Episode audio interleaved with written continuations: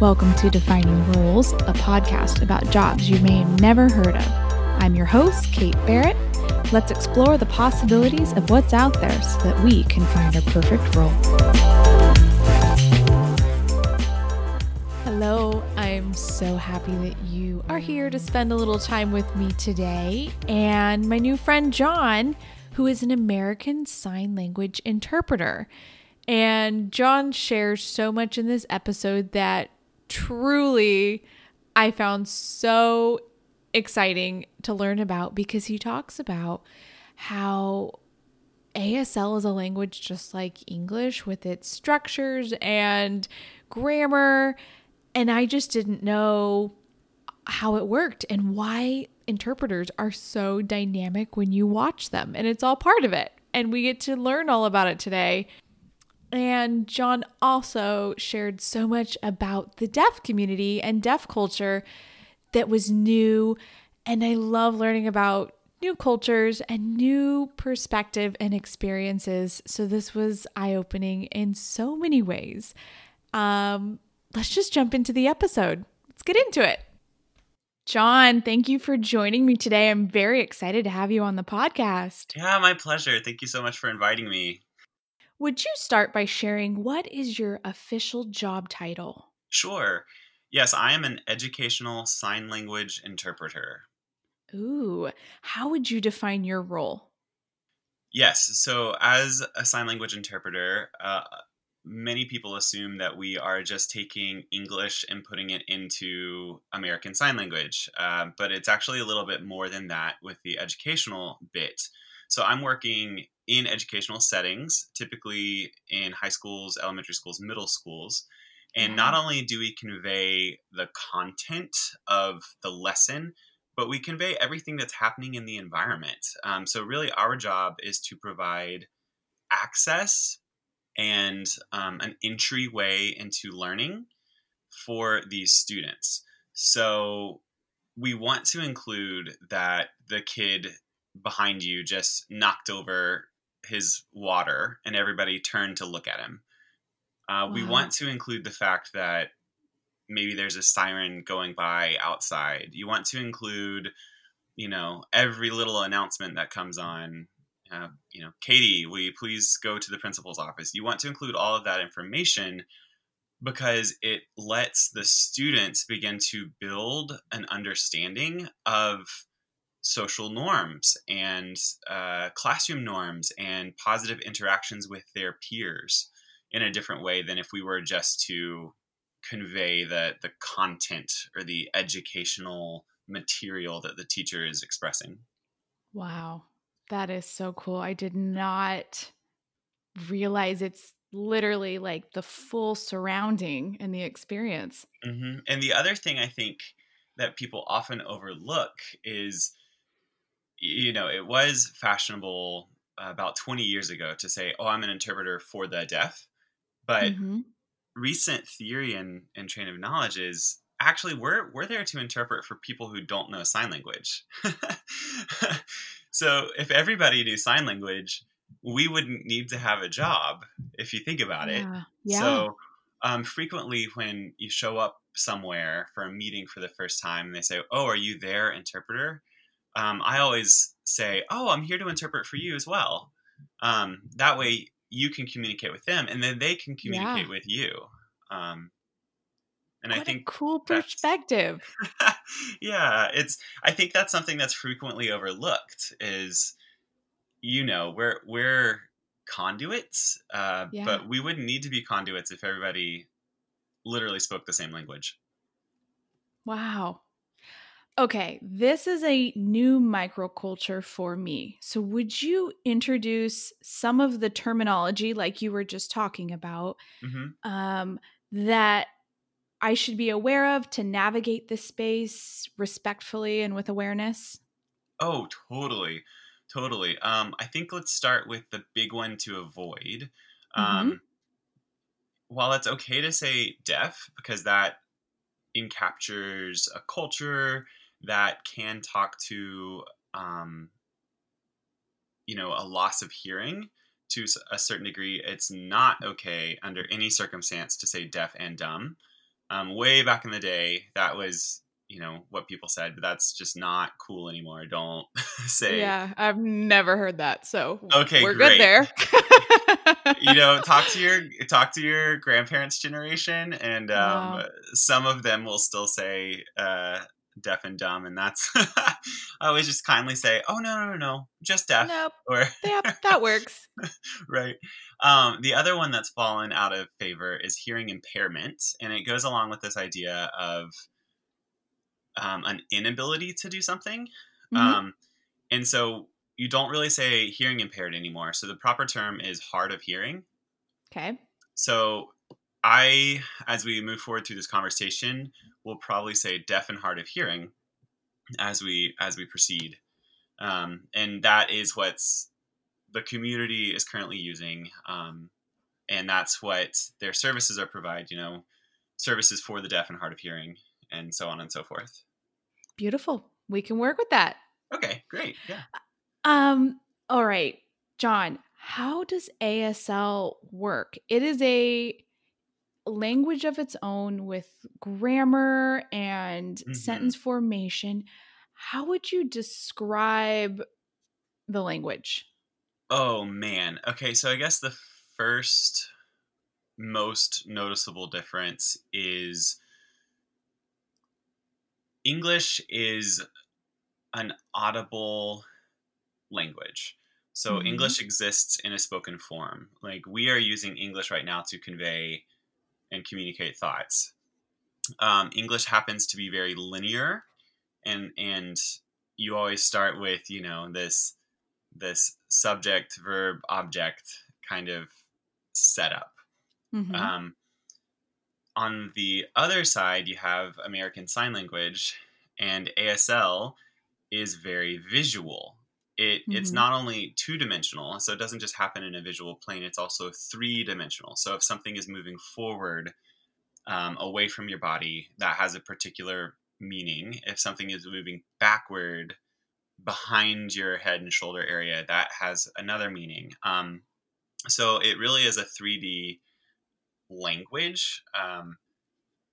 And as far as the structure and grammar goes, people used to always teach that it was topic comment, and you'll see that a lot with Asian and Asian island languages, where you mm-hmm. have the thing that you're talking about and then you make a comment. For example, my socks, warm and wool. So, mm-hmm. you know, you establish that you're talking about the socks, and then you clarify that they're warm and they're wool. So that's the way I think about it, is that it's a topic comment language. Instead, way back in the day, they used to always tell you that it was object, subject, verb. But I don't find that still applies. I find that it is topic comment now, if that makes any sense. Yeah, no, that does.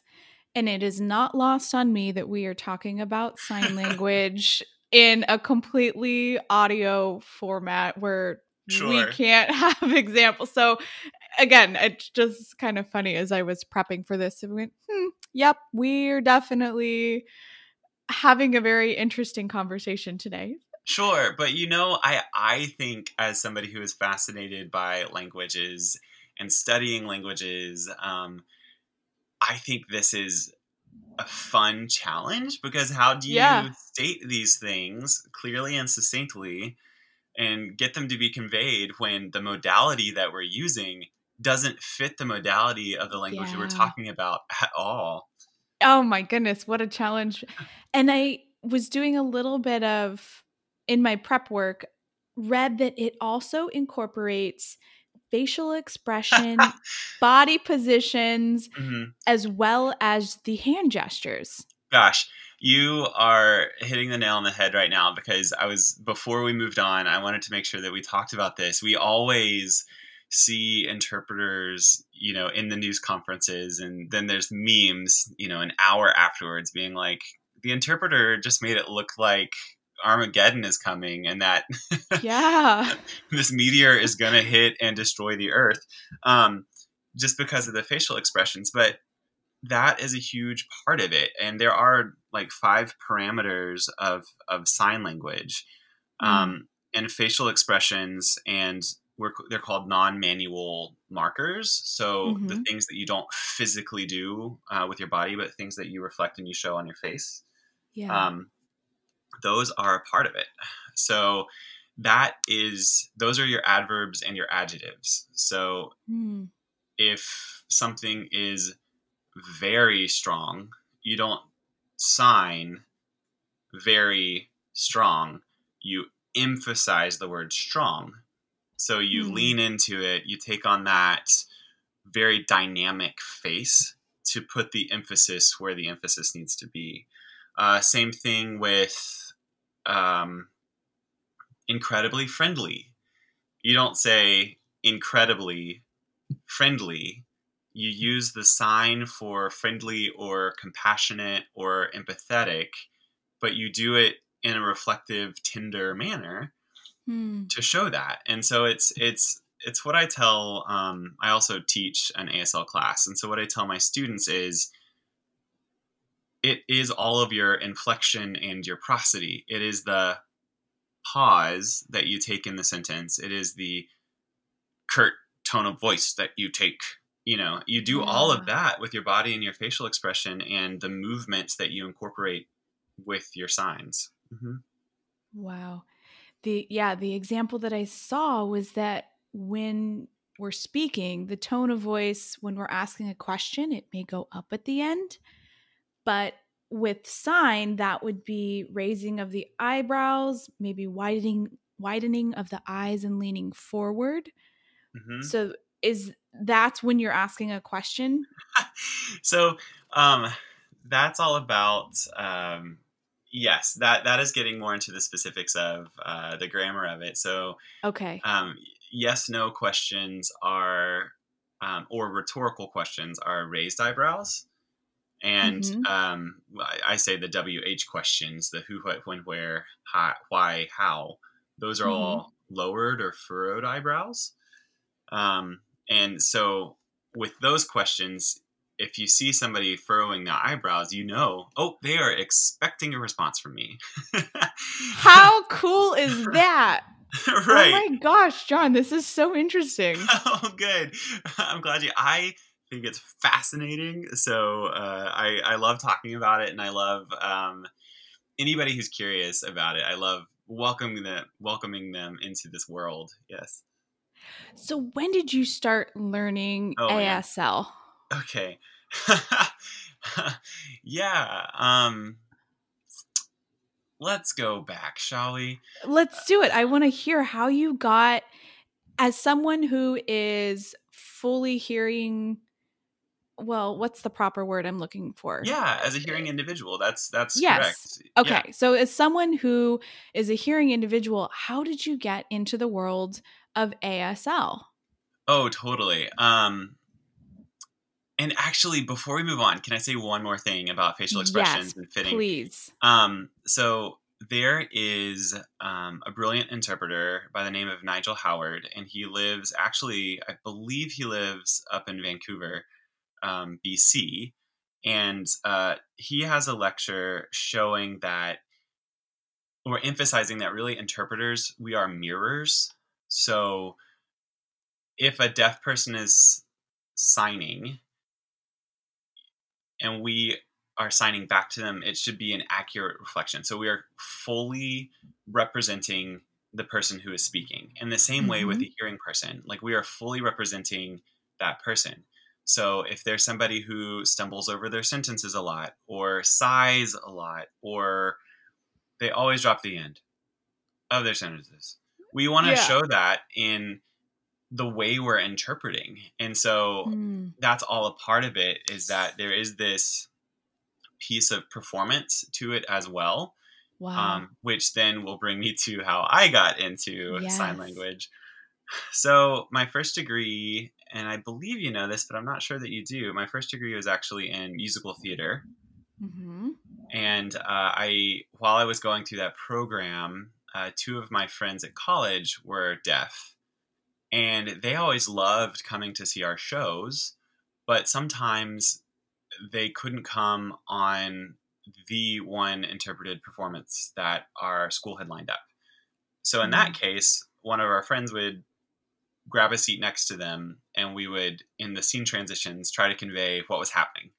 And so I started learning sign language there. I had the fortune to travel to London when I was a junior in college, and both of my friends came with us. And so I started picking up more from the interpreters there. And then in our downtime, because after class or after the organized event by the school, we would then all go out to eat together, or we would all go to the museum together, and the interpreters wouldn't come with us because it was free time. Mm-hmm. And so I started learning more communication sign language then, but it was very conversational. Of course, looking back, I thought, oh, I know everything there is to know about sign language, but oh no, not at all. Wow. Yeah.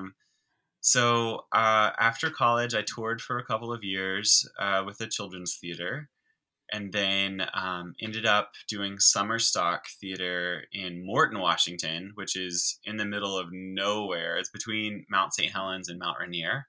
Beautiful area. It's set in this valley along a river, so you can't see either Mount Rainier or Mount St. Helens.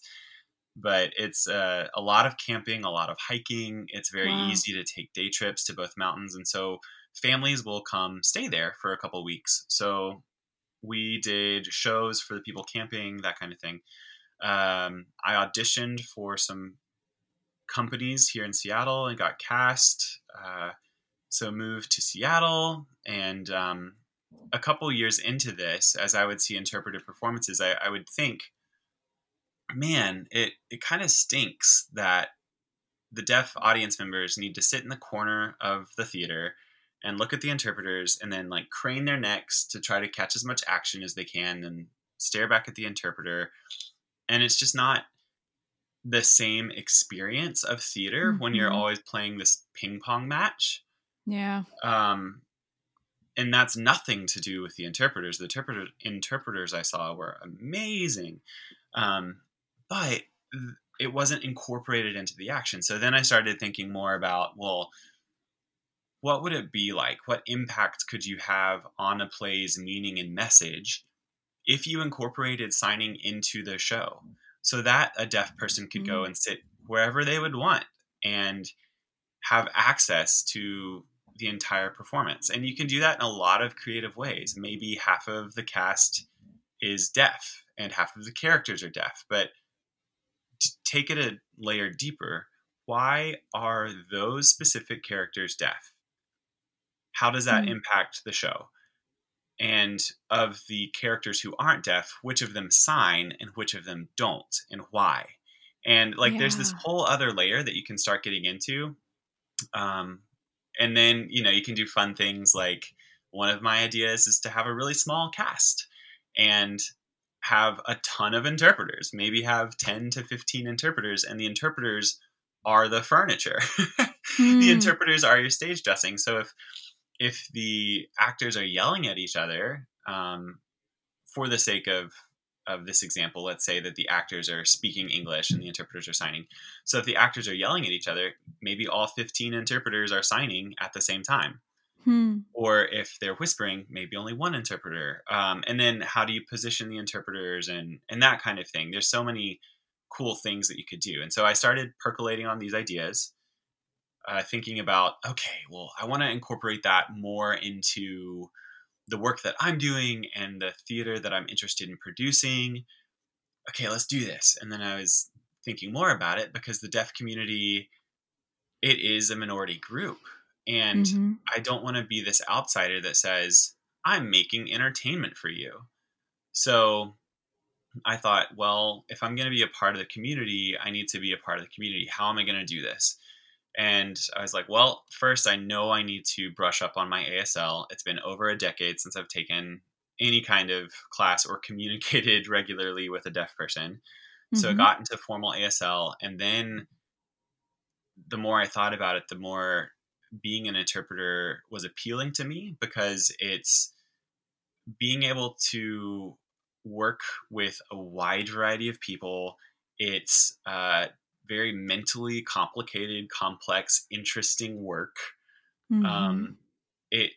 Interpreters are a part of the community. If they have the right attitude and they have the right approach, they are accepted into the community. And then that would enable me to make more connections to then be a part of the community and then produce these pieces. So I had been working at a school for children with behavioral disabilities at the time. I was like doing theater in the evenings, working part-time at a coffee shop, and then working mm-hmm. at a school for children with behavioral needs, behavioral and emotional needs, and started sign language classes again. And then a couple months after that, I made the decision I'm going to apply to an interpreting program. So at about that time, I also began working at an agency that services and provides services for the deaf and hard of hearing from birth to three. So they have, or from birth to death, really. So they have mm-hmm. a birth to three program where if you're a hearing parent that has an infant who is born deaf and you don't know what to do or where to go, they will come in, start teaching you sign language, several signs a week. So you can build up your access to communication with your child. Your child has the very vital access to just any language, in those first 8 months. It's crucial that some kind of language and a visual language very much counts to build those neurological pathways. Mm-hmm. They do that. And then there's audiological services. So you can go have an audiogram, get your hearing tested, get fitted with hearing aids. They have speech language services. They have deaf advocacy services, because when you're a teenager and under the age of 21, you have a lot of deaf services. And then when you're a senior citizen, you have a lot of services. But if you're, in your late 30s, you may not have somebody assigned to help you navigate the banking system or being called for jury duty. What do you do? So they have deaf advocates and deaf services. And then the department I worked for was actually an interpreting agency. So I worked scheduling interpreters for any kind of assignment that you'd think of. So while I was doing that, I went back to school to become an interpreter. And then for the past couple of years, I worked as a deafblind intervener at a school system. So I worked with a student who is deaf and mostly blind, just making sure she had access to information. So that could be enlarging a worksheet or increasing the contrast so she could see it more easily, or creating a word bank of key important vocabulary, that kind of thing. And then once I graduated, I now work as an educational interpreter.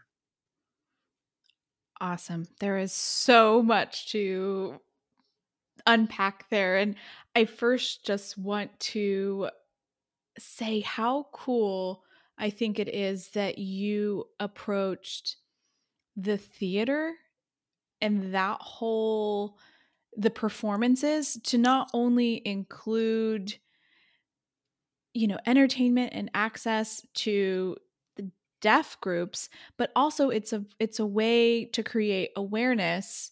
And I find things like that interesting. I studied intercultural communications in college. And right. So I just naturally love learning about different groups and different experiences. And so understanding the world through the eyes of someone else, literally, when they don't have, the same experience. I think that's fascinating, as well as, I'm sure, very appreciated by the deaf community, or even those that, it's a spectrum.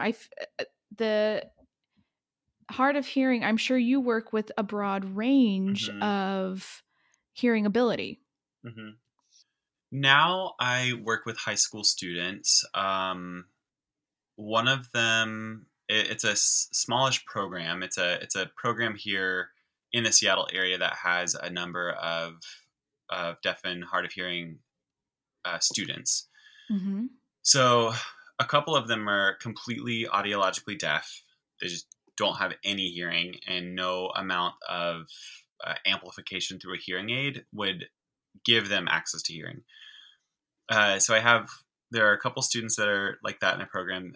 But then on the other side of the spectrum, there are some that are, they have the most of their hearing. They have most of their hearing. They just can't catch every word if it's super complicated. Like maybe myoscopic versus endoscopic. They could catch the oscopic, but maybe they missed the first part. And so that would be the one time they look at an interpreter to catch, wait, did they say endo or myo? Like, or ecto or endo, you know? So we have that. And some of those students, you feel like you're not being paid attention to at all when you're interpreting, but that's okay. It's not about you as the interpreter. It's about them having access. And so you just have to keep going and keep up. So when they do need you, they can look at you and say, got it, endo, and keep going with the lesson. So I hope so it's the whole gamut. Okay. And the topics that you have to translate, I imagine you get to hear a pretty big range of classes and information that you all, you have to know the vocabulary for everything. Yes. And I'm very fortunate to be working in a program that they give us a whole planning period off every day, which is very desirable. One of the classes I am working with is an automotive class. I do not know much about automotives at all. I know that I take my car to the shop every 3,000 to 5,000 miles to get the oil changed. But beyond that, and where we are now as far as auto tech industry, they have so many specialized tools and processes and systems that it's just nuts. And so a couple times a week, I'll email the teacher of that class and say, what are we covering over the next few days? And he lets me know, we're going to be looking at this tool and we're going to be looking at this system. So then I go and do research of what does that tool look like? Yeah. When would a mechanic use it? What system is that tool a part of? Because it's a famous saying, I'm not sure who created it, but we say it all the time in the interpreting world, you can't interpret what you don't understand. Wow. Especially going from an audible language into a visual 3D language. If I don't know what the inside of that fan belt system looks like, I can't interpret it accurately. Wow. So, and I think that's just, a big metaphor for life, right? Like we can't interpret what we don't understand. Right. Yeah. Yeah. They say that's the teaching. Like you learning is one thing, being able to, to say what you just learned, but then teaching is like the ultimate form of mastery. If you're able to teach it to someone else. So right. That's pretty much what you're doing of you can't communicate it if you don't know all of the dimensions. Right. And then the other thing to make it more complicated is you really do need to fit the client's language use. So those students I was just telling you who are still maintain the majority of their hearing because they grew up speaking and hearing English, the way they sign is going to be in a more Englishy structure. So I might do less topic comment when I'm working with them, and I might stick to more Englishy word order when working with them because that's how they think, that's how they process. Whereas the students who are completely audiologically deaf and ASL, sign language is their first language, you're going to flip that. You're going to change from subject, verb, object to topic, comment, so that they have more access to the language. So it's also that piece of thinking about who you are interpreting for, who is your audience, and making sure that they can pick up the message because their job is to be learning the concepts, not trying to decipher what you're saying to them. Yeah. How does I have a couple questions here. Lip reading come into play? Like students that are also able to take in a lot of the information, do you adjust how you would sign for them if they're able to take in certain information? Yes. And lip reading you have to be very careful with, because lip reading, it's not like you can go communicate with somebody and just look at them in the face and speak, and that they can lip read. I think it's something like, anyway, you don't pick up a lot of information. So it's supplemental maybe rather than it's not the primary form. Exactly. And that's when that falls into that category of those non-manual signals. So for example, the sign for awesome or great or wonderful, those are all the same signs. But if I want to make sure that the deaf person knows the hearing person said wonderful, I'm going to say or mouth wonderful as I'm doing that sign versus awesome or great. And that's where that comes in. So I think the notion of it being supplemental is key. And I think it's, I think especially nowadays, lip reading is not as big of a part of what it used to be, just because of the way we now educate the deaf and hard of hearing population. It part of lip reading used to be more baked into that educational system, particularly in the late 60s and early 70s. Yeah. It was a necessity. I mean, they didn't have the resources and the awareness around what they actually needed. And so a lot of that has changed. So yes, I think the notion that it's supplemental is the correct one, and let's go with that. Awesome.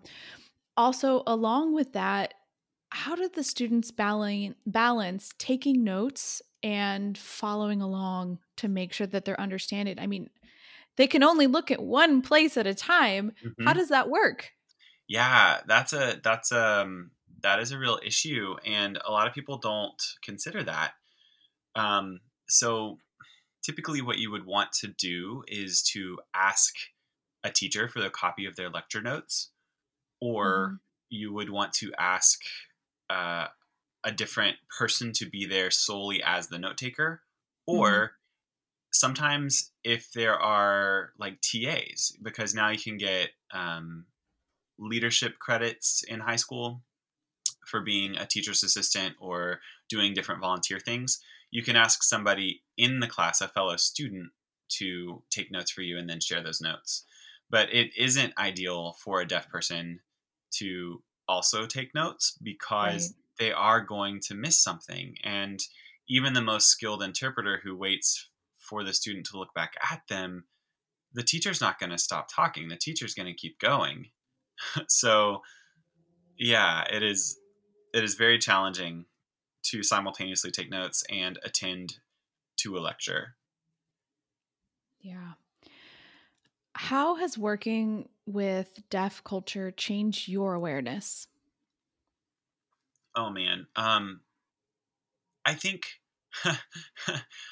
like anything, in any profession that you start or you go into, the more you work with a population, the more you realize you don't know about either sign language or the diversity in the community, or the way you can effectively express something or communicate a concept. And I think that is what I'm still learning, is that there's so much that I still don't know.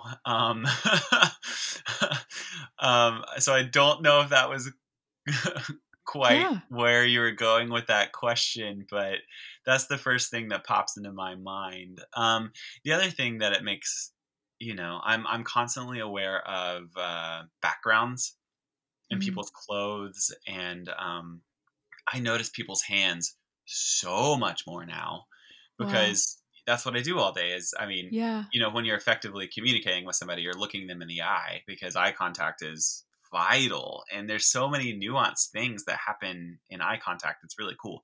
But second you know, you look at hands. And so I always notice if somebody has their fingernails painted, or if they have, you know, like dirt under their fingernails, or maybe if they have scratches because they've been playing with their new kitten. Yeah. It's I've noticed that so much more now than I ever thought I would. Wow. So that's kind of another random side tangent. Yeah. So your job has changed quite a bit since the pandemic, being that we're not having classes that are taking place in person. Would you tell us how things are going now and what your job looks like? Yes. Everything is via Zoom or another platform like Zoom. You know, these video conferencing platforms. And it's like we talked about at the beginning, the structure and the layout of American Sign Language. It's, while it is a visual language, there is a lot lost in interpretation when you go from a 3D modality to a 2D modality. It is much more challenging to see the shape and the form of somebody's hands, those like little shadows that if you were face to face, you could pick up on that you're missing in 3D. Also the trajectory, if the sign clearly moved forward or backwards or to the side, depending on how the students have their cameras set up, that's challenging. So at the beginning of the pandemic, when we didn't quite know the way things were spread and so on and so forth, hospitals, a lot of hospitals at least, pretty much switched to 100% having the interpreters remote and on an iPad. But if you think about it, if you're in an emergency room or if you're in a hospital, you're already panicked. So your energy and focus is not going to be on language necessarily. Yeah. It might be on the pain, or it might be on concern, or it might be on, you know, these doubts that you'll have of, am I going to be okay? And so then you have this 2D interpreter who can't fully see you, who you can't fully see because you're laying down on a bed, and to look at the screen, it's going to require you to like turn your head in a way that may be currently uncomfortable. So right when the pandemic happened, a lot of interpreting went that way. Now more and more hospitals are using in-person interpreters, fully suited up. And that's just so much more effective, that face-to-face interaction and communication. And there are some school systems that have moved, particularly for the individuals who are deaf plus. So they have deaf plus other disabilities. Maybe it's deaf plus a learning disability, or deaf plus a behavioral disability. A lot of school systems are moving to including those students in their in-person learning, which then they bring in interpreters for that. The students that I work with, are their only disability is that they can't hear or they can't hear as well as their hearing peers. So all of our classes and instruction have been online, but it is definitely not equitable. It's not the same. It's not as fluent. It's just harder to monitor if your students are understanding by the way they're reacting to what you sign. And I mean, I'm sure you've heard from your teacher friends that so many students don't even turn their cameras on. So it really does feel like you're interpreting out to the void. So it can feel like you're not, it's hard to keep your audience in mind. Yeah. Mm-hmm. So hospitals, do they have interpreters on staff there? Do they, how does that work? Because that is a little bit different from the educational sector that you work in. Oh, correct. Yes. Community interpreting is different from educational interpreting for sure. And I mean, there's a lot of similarities, like right at the foundation where we're still there to provide access. So several hospitals do employ their own interpreters. and then some don't. So it really just depends on the hospital. Like the larger mm-hmm. hospitals here in Seattle do have their own staff interpreters, sign language interpreters. Yeah. That's very cool. Yeah. So, cool. So the agency that you talked about, do you work for the agency and then the school district reaches out to the agency when they have a student that needs the services? How does the organization around connecting interpreters with whoever needs the services, how does that look? Yeah. So the school system I currently work for, we have a mass of deaf and hard of hearing students. So they actually do have staff, interpreting staff. There are, I think, seven. I believe there are seven staff interpreters who are part of it because of the number of students that we have. So wow. The first period class I interpret actually has 2 students. The third period class I interpret has 1 student. And so just depending on their schedule, we, with the 7 of us, from middle school to high school, can cover all of the classes. Wow. But you can do what you're talking about. If it was a rural district, maybe you would contact a local agency like a rural district that may not know if they're going to have the student for a long time or whatnot. The school district would contact an agency, and ideally you would have the same interpreter for the entire year. Okay. Again, because you are going to establish patterns and effective communication and really figure out the individual or your audience and be able to effectively communicate for that student. At least that's the notion, the idea. Yeah. So it can go both ways. For community events, if you need to see your banker, if you need to have a dental appointment, if you need to buy a new car, all of these things, anything that we would do, right? Deaf people mm-hmm. also do.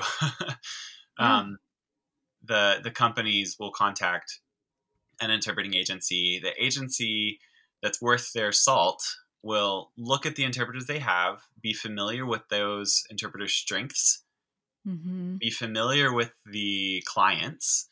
The clients usually can have somewhere where they provide preferences of what they like in an interpreter, and then match the individuals together. So match a good, knowledgeable interpreter about car sales with this unique client who's going, on Tuesday, December 1st, Yeah. Yeah. Very cool. Yeah. That's so interesting. I think it's fascinating. Yeah. Well, see, it just opens my eyes to how much is just taken for granted, mm-hmm. Of how much when you have access to communication and everything right there, you don't have to schedule when is someone able to come assist. Right. What do you love most about your job? Oh, man. What do I love most about my job? I love people. I love working with people. So it's fun to be able to meet a variety of people and to create relationships, at first professional relationships, and then often those can become closer. Mm-hmm. So I love creating relationships. I love the mental challenge of interpreting. How do I say this? How do I say this effectively for the person sitting in front of me? I love that challenge, and it is different every single day because we as individuals are going to bring something different on a daily basis. And so I like that mental challenge and how it really is different every single day and how you get to be creative and problem solve constantly in the moment, and there's a new set of challenges every few seconds, and you address those challenges and then you move on to the next set of challenges, and how mm-hmm. you either successfully set up your patterns in the past will affect how you can move forward. So you're constantly making decisions and responses to decisions that you've made. We didn't go into the hard versus soft skills earlier. Right. I'd love to hear a little bit about, so hard skills, definitely learning the foundation and the vocabulary of ASL. What are some of the other hard skills that you would use, and then the soft skills? Yeah. So the other hard skills, it is that secondary level of assessment. So there is something set up in interpreting called demand and controls. And every practice profession has demands and controls. So demands are things that you need to respond to. So they are stimuli of some sort. They are something that is being said or something that happened in the environment that you need to address. And the way you choose to address them, the controls, the tools that you bring, will impact your future decisions and will impact the future demands and stimulus in the job. So one of the things an interpreting program does is you talk about that and you break down and you analyze that. And so that's a hard skill you have to do is to do that theoretical work and to learn about that theoretical work. And it is this meta cognitive process that you go through. And so interpreters are constantly aware of, oh, that's something I need to respond to, or I'm going to choose not to respond to it, which is a choice, but that might impact what you do later on. So that's another hard skill is we call it the demand control schema. So the stimulus and the responses that you create. Could you give a few examples of that in a situation? Because it does seem a little far out there. Yeah, it is a very abstract idea for sure. Yeah. So an immediate example I can think of is maybe a kid is sneezing constantly.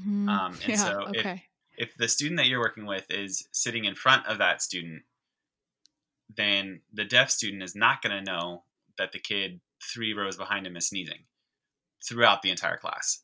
But eventually, what will happen is the teacher will start looking over in that direction more frequently, and the students next to him will start looking over to that. So if I ignore conveying, oh, Timmy sneezed, if I don't do that the first time, and then later on, the deaf student notices everybody like turning around to look, the deaf student might say, what are they doing? What are they looking at?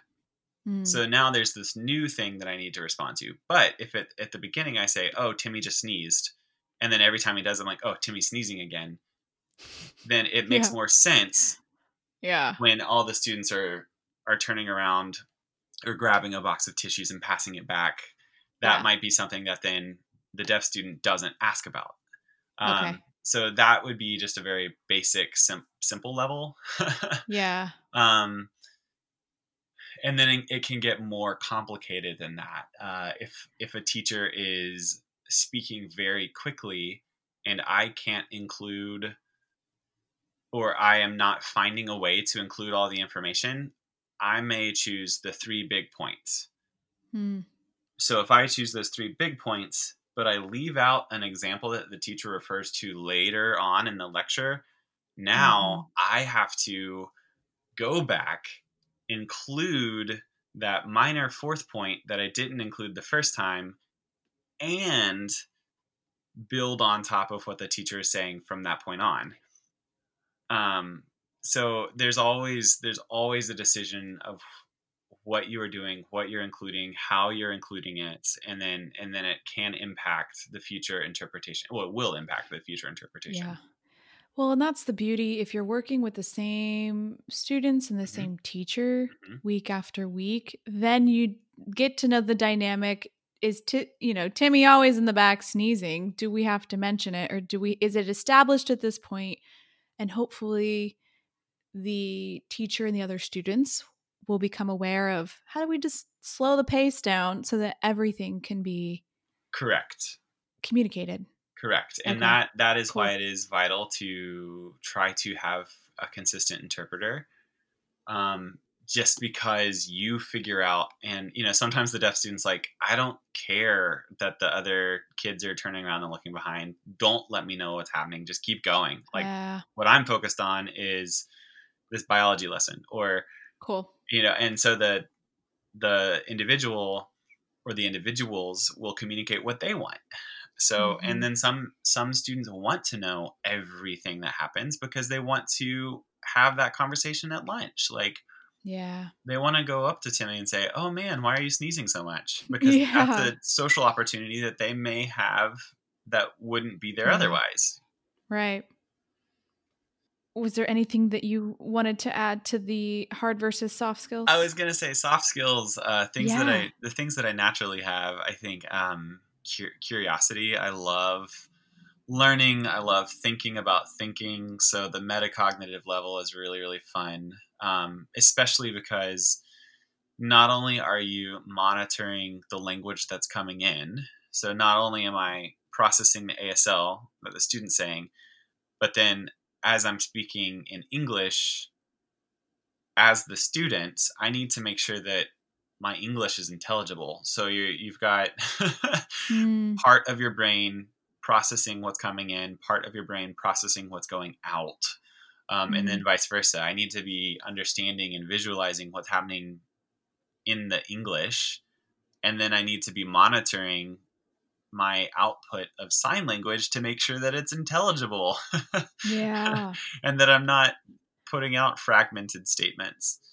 Right. And so I love that metacognitive process. I love people. I love working with people. I love being in different environments. And learning or learning from the different environments. Other soft skills. I think it helps to be an extrovert because I think it makes me comfortable in a wide variety of situations. But I think it's fair to say that a lot of interpreters are also introverts. Yeah. Oh, how cool. John, what's sparking your curiosity right now? Are there any books, podcasts, thought leaders that you are currently interested in? Oh, man. There's so many things sparking my curiosity. Ever since Black Lives Matter this summer has had this resurgence, I've done a lot of reading. Ibram X. Kendi's work, it's fantastic. Bettina Love, she writes about access to education. She's also fantastic. Michelle Alexander, and just how our incarcerative system is really stacked against minority populations. But just from a life level, I frequently go back to The Four Agreements by Don Miguel Ruiz. Recently I was at a bookstore and I see that he has a fifth agreement now. I haven't read that book yet though. It's on my shelf. It's waiting to be read. Oh. But I love The Four Agreements. And I there is not a week that passes where I don't think about The Four Agreements. And then another author that I really enjoy is Mark Manson. He's a blogger and a book author. And I very much enjoy his insight, and he takes a lot of time to think about the context, to think about human behavior and psychology. And, he compares it to a lot of classic ethics and philosophy. So he'll occasionally reference, you know, Aristotle and Socrates, the older guys. But then he thinks about contemporary people as well. It makes a lot of references to Brené Brown occasionally, or and I just appreciate his very down-to-earth approach in the way he states things. He has a very salty language. So if you're somebody who doesn't like salty language, he can be a little hard to ingest. But other than that, he's fantastic. Awesome. He sounds very interesting. I love the range. And finally, what is the best piece of career advice you have either received or would offer to others? I don't know if it's career advice as much as it is life advice, but I think just accepting and knowing that there's always more that you can learn, and there's always some way for you to improve on what you did, even if you did a fantastic job. Taking time to reflect on what you did, what went well, and where you can continue to improve, I think that is vital. And I think that keeps you engaged in whatever profession you're a part of. And so, yeah.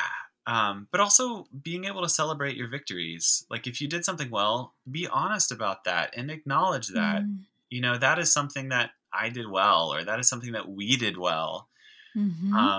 So celebrate your victories, but then also constantly challenge yourself, like, great, even though that was victorious, what can we do next time to make it even better? Yeah. And I think just pushing and challenging yourself is huge. Yeah. It's that self-reflection, you know, did that go well, or could I have done better? It's just, I like your encouragement to take the pause afterwards, for which either is appropriate, but to take the time to just live a reflective life. I think it's so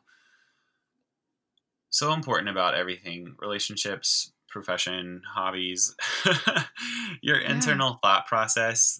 Like, don't be somebody who just consumes, be somebody who also reflects on what you've done, and then figure out how to do it better the next time. Yeah. Now, John, are you seeing classes back in person, in session, or are you still working virtually? The school district I work for has decided to be completely virtual until the start of the second semester. And even at that point, it all depends on how COVID cases are and what they're doing. So we know that we will not be going back until, I believe, the beginning of February sometime. I was going to throw out a specific date, and I realized, no, I know it's the beginning of February. Just leave it at that. Yeah. Have you found a little freedom and enjoyment, even though it's not as ideal for communication? Have you found an ease in the new arrangement? It is. It is nice. I didn't finish that statement. It is nice to be able to work from home, saving a lot of money on gas, and hopefully in the process saving our planet. But there are also struggles to it. It's harder for me to establish boundaries, as far as I find myself maybe signing on a little bit earlier than my start time of 7:55. Maybe I'll sign on, and start working, and then I continually think, well, I can just knock out this one project, or I can do a little more research, or I can do a little more, after when I'm supposed to stop working. So I think those boundaries can be challenging. And that is something that's nice about going to a place of work. And then again, just the effectiveness of the communication. There, even though it's subtle, there is a lot that's lost in a digital platform and not being there face to face and together. Well, hopefully soon. We'll eventually go back, but it's a chapter. It is a chapter for sure. So, John, thank you so much for your time today. This has just been such an eye-opening conversation, and I really appreciate your time. My pleasure. I love talking about the world of interpreting and its complexities. I love talking about the deaf community and how beautiful it is. I love talking about sign language and how cool and intricate of a language that is. So anytime you want to talk, I am happy to talk to you. Thank you again to John for sharing and your time today. I learned so much. I honestly didn't know that much about ASL as a language, let alone that when you're interpreting, it's not just translating word for word and the content of what's going on, but it's also important to translate the context. And really create the whole scenario and situations and the background noise and how all of that plays into communication and the experience. So, John, thank you so much. I hope that everyone enjoyed that as much as I did. If you did, share it, rate, review, all the good things, and also hop over to Instagram. I would love to hear from you over there and have you be a part of our growing community. All right, guys, I hope you're doing well and taking care of yourself, and I will catch you next time on another episode of Defining Roles.